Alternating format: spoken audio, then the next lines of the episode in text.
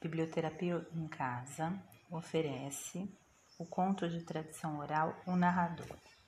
Sempre que uma catástrofe visitava o seu povo, o velho homem da aldeia dirigia-se para um determinado lugar da floresta.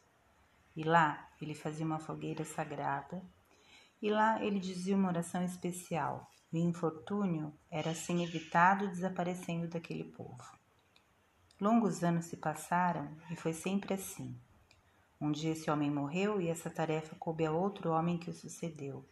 E sempre que um infortúnio visitava seu povo, ele conhecia tanto o caminho para a floresta quanto a oração especial, mas não sabia como acender a fogueira sagrada. Mesmo assim, a catástrofe os deixava. Assim foi durante longos anos.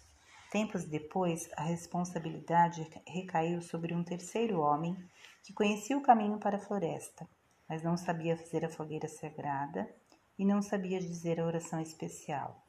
Mesmo assim, seu conhecimento era suficiente para evitar o infortúnio. Um dia, esse homem morreu e em seu lugar ficou outro homem que não conhecia o caminho para a floresta, não sabia fazer a fogueira sagrada e não sabia como dizer a oração especial. Tudo o que ele sabia era contar as histórias dos seus antecessores mas isso era o suficiente.